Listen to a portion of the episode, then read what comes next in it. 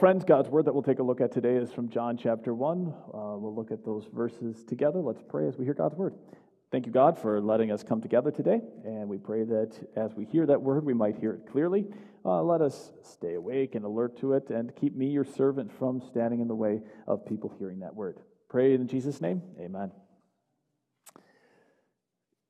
Can you come fix this printer for me?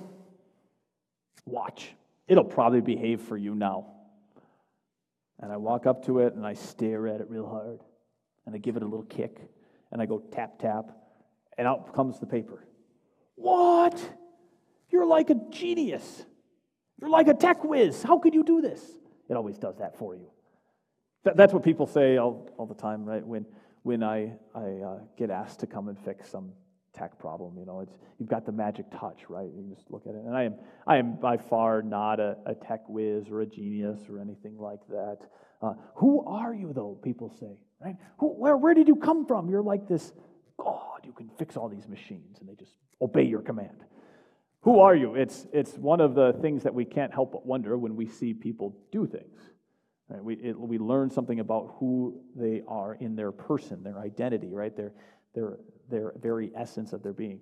Uh, and for most of us, who you are, that sense that you have of an identity, right, of a personness, that you are a person, who you are, that comes from your family or your clan. That's the traditional perspective. And that's still plenty much part of the way we define ourselves. Uh, you know, I have a person uh, in my family who's a somewhat important person in our synod. They have a, a prominent position.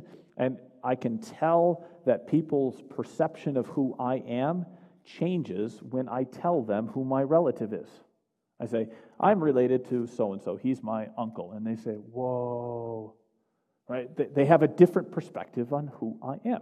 Now, that's not the way that we most of the time tell who a person is, make a sense of their identity. We usually we tell based on their work. That's the common way in the West that we figure out who people are. And you can see that every time, you know, I fix a computer. Whoa, who are you? You're like a tech genius or something.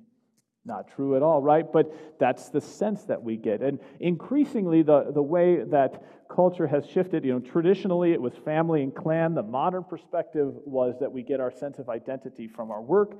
Uh, the, the postmodern, the, the more recent way most of the, us get our sense of identity is from what we feel on the inside. You know, who we are deep down inside of ourselves. And we're so we're taught to be introspective, to look deep in and say, who am I way down in? Uh, this is why Frozen is such a big hit. If you, you want to know how your grandkids are thinking, you watch Frozen and you listen to Let It Go, Let It Go, and you realize their biggest urge in life is to see who they are on the inside and to let that out into the world.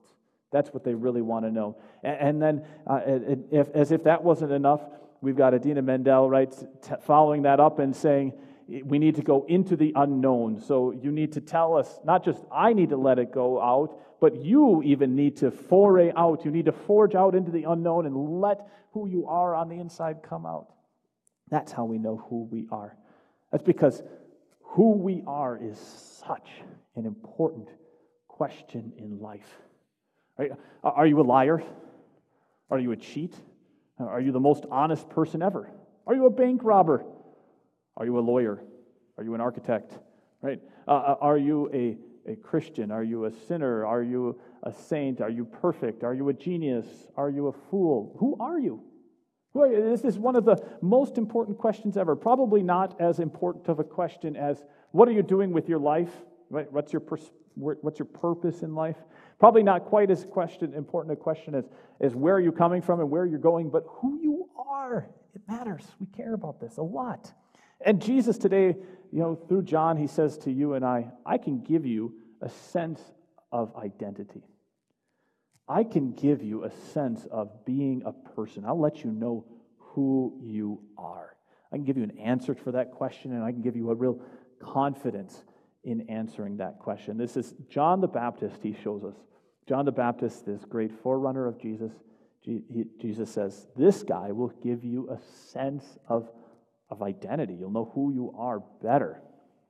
So, what we have is John the Baptist, and he makes this very notable answer to the question, Who are you?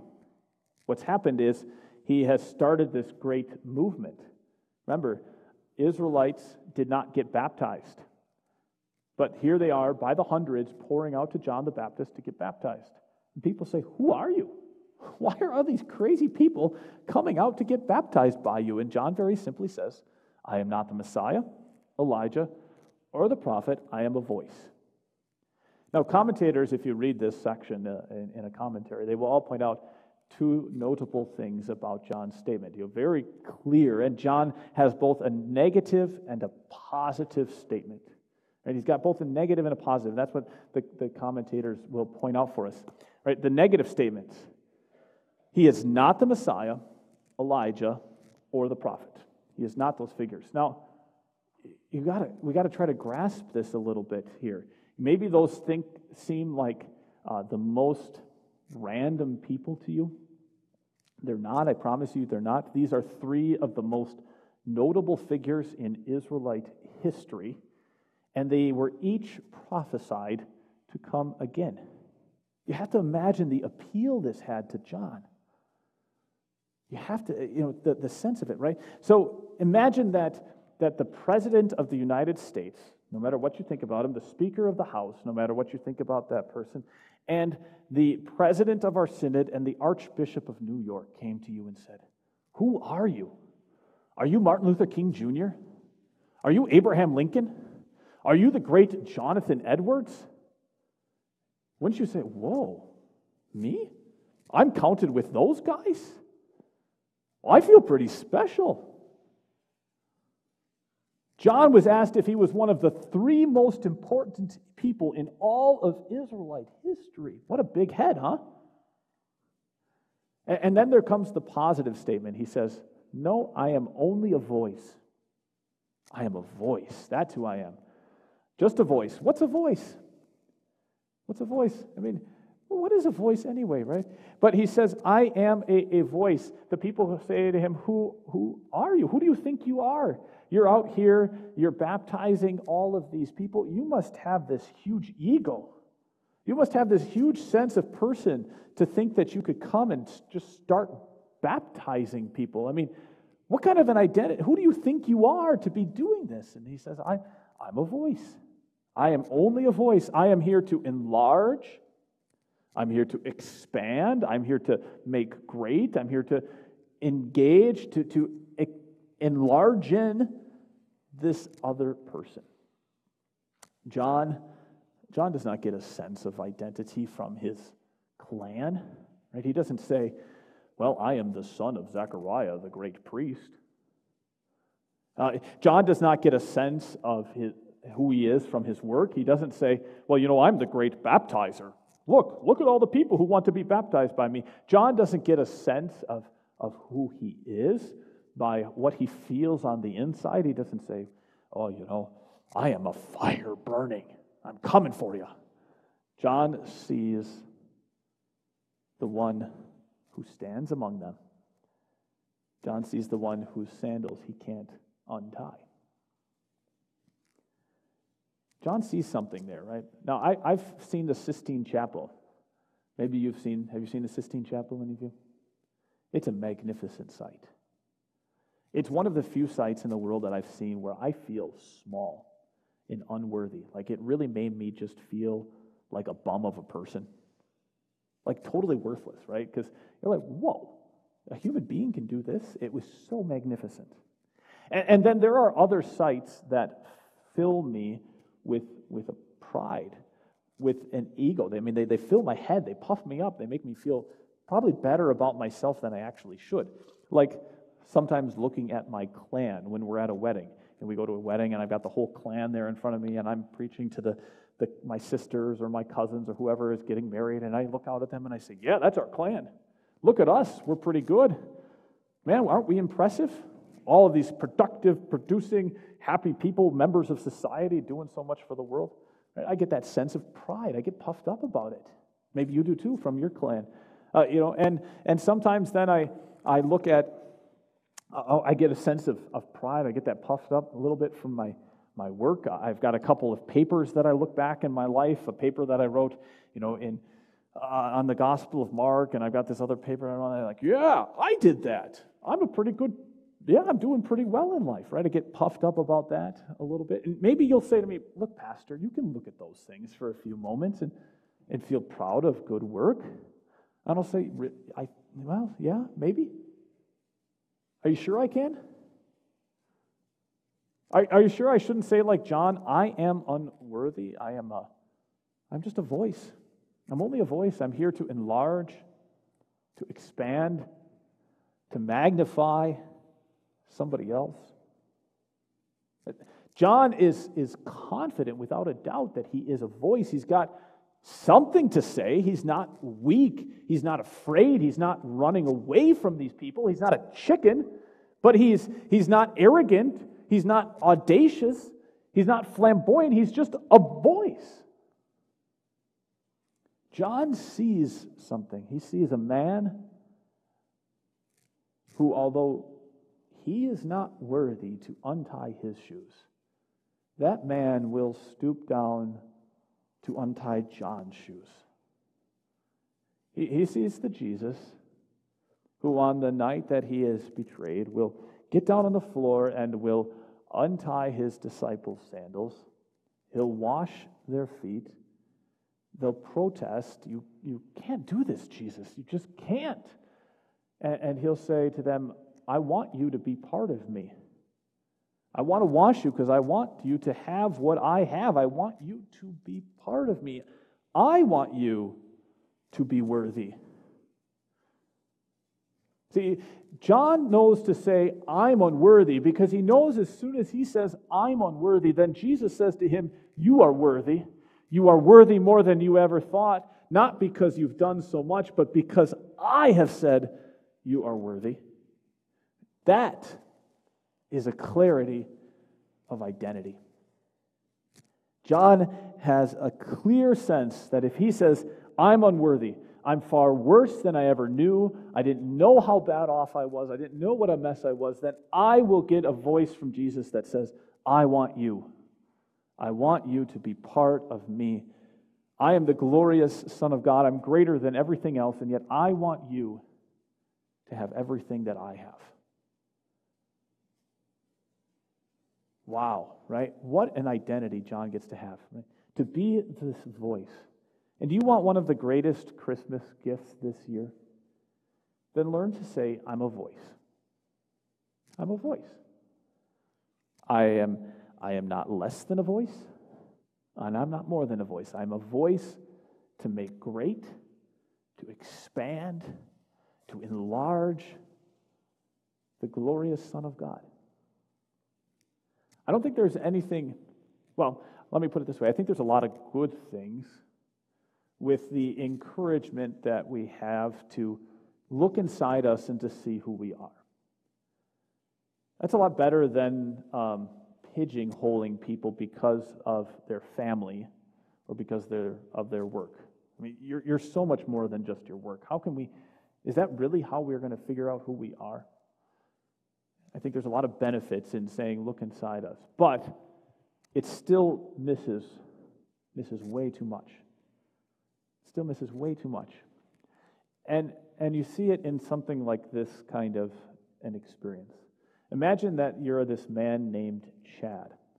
And Chad has the job of visiting a woman every day who is blind and, not every day, every now and then, who is blind and forgetful. Right? She's blind, so she can't tell who it is when, he walks in, right? And, and she's forgetful, so she can't remember that he was there just the other time. Right? So he walks in and he says, Hello, I'm Chad. Hi, how are you? And, and she says, Who? Who are you? And he says, I'm Chad. And she says, Who? Who are you? I'm Chad. And then he would proceed to tell her law and gospel. He would tell her that she was, you know, uh, like that we are all lost and condemned sinners, and, and that we are then also saved by the blood of Jesus Christ, and it's only by his blood that we have been set free from this condemnation, and that by his resurrection, he, he welcomes us to live in this resurrected life. He's a, a glorious thing that he got to do, right? And, and so he would tell her all of those things. And it, she, she kind of forgot things, and so she could every time hear it like it was totally new. He said she would laugh. She, she would break out laughing hearing this message that God had died for her sins, that God in Jesus had died for her sins, as if it was something she had never heard before. And she was overwhelmed with love to know that God would do so much for her in Jesus. And you think, wouldn't you love to have that kind of an impact on your friends and your family every time you sat down for lunch or dinner with them, uh, and, and, or you went out into your neighborhood to talk with your neighbors, or you visited the, uh, you went to your work? Would that be, wouldn't that be a wonderful thing? But here's the thing that she didn't know. What she didn't know is that Chad, uh, despite the fact that he was a pastor, he was on his way to sex and drugs and a whole lot of other things that ruined his life. And for quite a long time, uh, he forgot who he was. It was the remembrance, the memory he had of, of this woman saying to him, Who? Who are you? Who are you? That made him say, You know, I am unworthy. I'm a man filled with regrets and failures. But Jesus doesn't regret dying for my sins. And Jesus doesn't consider his work for me a failure. Uh, and, and I, well, he put it this way. He said, he said, I am defined, no matter what job I have, I'm defined not by what I do, but what God has done for me in his Son. Who are you? That remembrance, that memory of that woman, that drove him to be you know, a truck driver, to be once again a, a writer and a speaker and a father and a citizen and a person who lived every day for the good of the people around him. That was who he was. And that's the vitality that a clarity of identity can give you and me. When you know who you are, you have a vitality in your identity. Let's enjoy that. Let's pray. Dear Lord, we, uh, we tend to rely on this who answer of, of who we are too much on our friends, our family, uh, maybe our work, and and increasingly we are asked to just see deep down inside. But um, you know who we are is we are un, unworthy, and we confess that. We repent of our own attempts to offer our own works, our actions, uh, as a sense of our own worthiness, right? To prove our our worth and our value to others. We, we plead for not only for your mercy, Lord Jesus, but we, we cling to your worthiness, to your washing of us so that we can have a part of you. Make us worthy because of your life and death on our behalf. We pray this in Jesus' name. Amen. With that sense of, of worthiness, let's be that voice.